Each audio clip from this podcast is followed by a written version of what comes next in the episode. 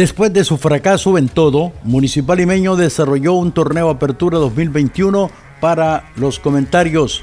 Pero esto de corregir errores es importante y los cucheros han tomado en serio recuperar el prestigio del cuadro santarroceño ya que están pensando en el Clapsura 2022. El primer error a enmendar es el cambio de técnico. El primer movimiento que ha realizado el equipo de Municipal Limeño, seleccionar un técnico que sea de la zona, que conozca la idiosincrasia directriz, jugadores y sobre todo de la afición, un buen profesional con carisma. Para ello han llamado al triunfador Carlos Romero y sobre estos detalles escuchamos esta importante entrevista.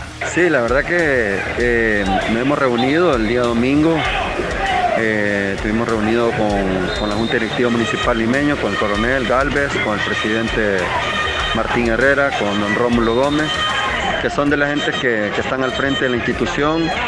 Y pues bueno, hemos hablado, hemos consensado en algunas cosas, en unas ideas, en las cuales pues vengan a fortalecer un poquito más lo que ha sido Municipal Limeño trabajar fuerte obviamente para que una institución como Limeño vuelva a estar en los puestos que merece estar y bueno, la verdad que me siento contento regresar a, la que pues en algún momento fue mi casa y me siento muy identificado con, con la institución y pues solo esperar de que poco a poco vayamos ordenando algunas cosas para que pues pronto podamos arrancar una pretemporada que está prevista para el 13 de diciembre. Municipal Limeño al finalizar su participación en el Apertura 2021 comienza a pensar en la planificación del torneo Clapsura 2022 para buscar la permanencia en primera división. Para ello, efectuará muchos cambios en la familia limeña. A partir del próximo 16 de diciembre estará la presencia ya del director técnico Carlos Romero, Mientras tanto, ocho jugadores quedan fuera del contrato. Ramón Viera, Wilfredo Cienfuegos, Gustavo Vega, Abiel Aguilera, Ángel Peña, Manuel Murillo y Felipe Ponce. Iniciaron los cuartos de final 2021 en la primera división. Alianza derrotó 3 por 2 a Jocoro FC con goles de Rodolfo Zelaya con doblete y uno del colombiano Dubier Riascos para la primera victoria de los Albos en tierra fogonera. A la cuarta ocasión del torneo, los albos tendrán la clasificación con solo empatar en el Estadio Cuscatlán para clasificar a la décima semifinal consecutiva. Platense y Firpo empataron a dos, ganando los galleros 2 por 0 con anotaciones de Rafa Burgos y Camilo Delgado. Pese de jugar con uno menos en los últimos 20 minutos, los pamperos empataron con goles de Luis Canales y Jamal Williams. La serie está abierta y todo se definirá en el Sergio Torres de Usulután. La dirigencia de Firpo solicitará este jueves a la Fed Food adelantar el juego de vuelta contra Platense el sábado 4 de diciembre 2021 en Usulután.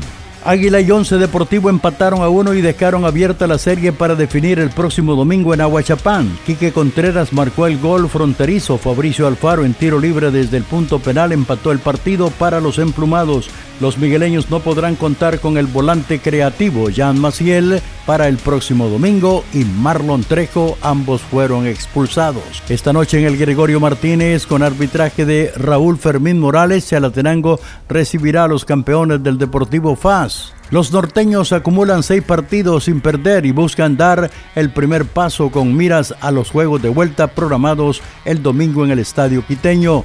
En FAS no jugará Brian Andaverde, quien viajó con la selección nacional a la ciudad de Houston, donde el sábado realizará el partido amistoso contra la selección de Ecuador. Los norteños sí podrán contar con Chalatío Lemus, quien no entró en la lista definitiva en la delegación que se instalará este día en Ciudad Espacial de Houston. En el inicio de los cuartos de final de la categoría de reserva, Platense y Municipal Limeño empataron sin goles en el juego preliminar en el estadio Antonio Toledo Valle y definirán quién clasificará a las semifinales el domingo en el Ramón Flores de Ríos. Metapan derrotó dos goles a uno al Santa Tecla en el estadio Calero Suárez. Los juegos de ida en la división de reserva se complementarán esta tarde con los partidos 11 Deportivo Alianza en el estadio Simeón Magaña de Aguachapán. Y a las 3 de la tarde en el Estadio Gregorio Martínez, el duelo entre Chalatenango y el Deportivo Águila. La selección nacional luego de su último entreno hoy partió hacia Houston, donde el sábado se medirá a la selección de Ecuador. Se quedaron Brian Paz del Once Deportivo y Miguel Lemus de Chalatenango. Ecuador llegó hoy jueves a las 5.50 de la mañana. El Salvador también aterrizó este día a las 5.15 de la tarde. Ambas selecciones van a entrenar antes del partido programado para el próximo sábado.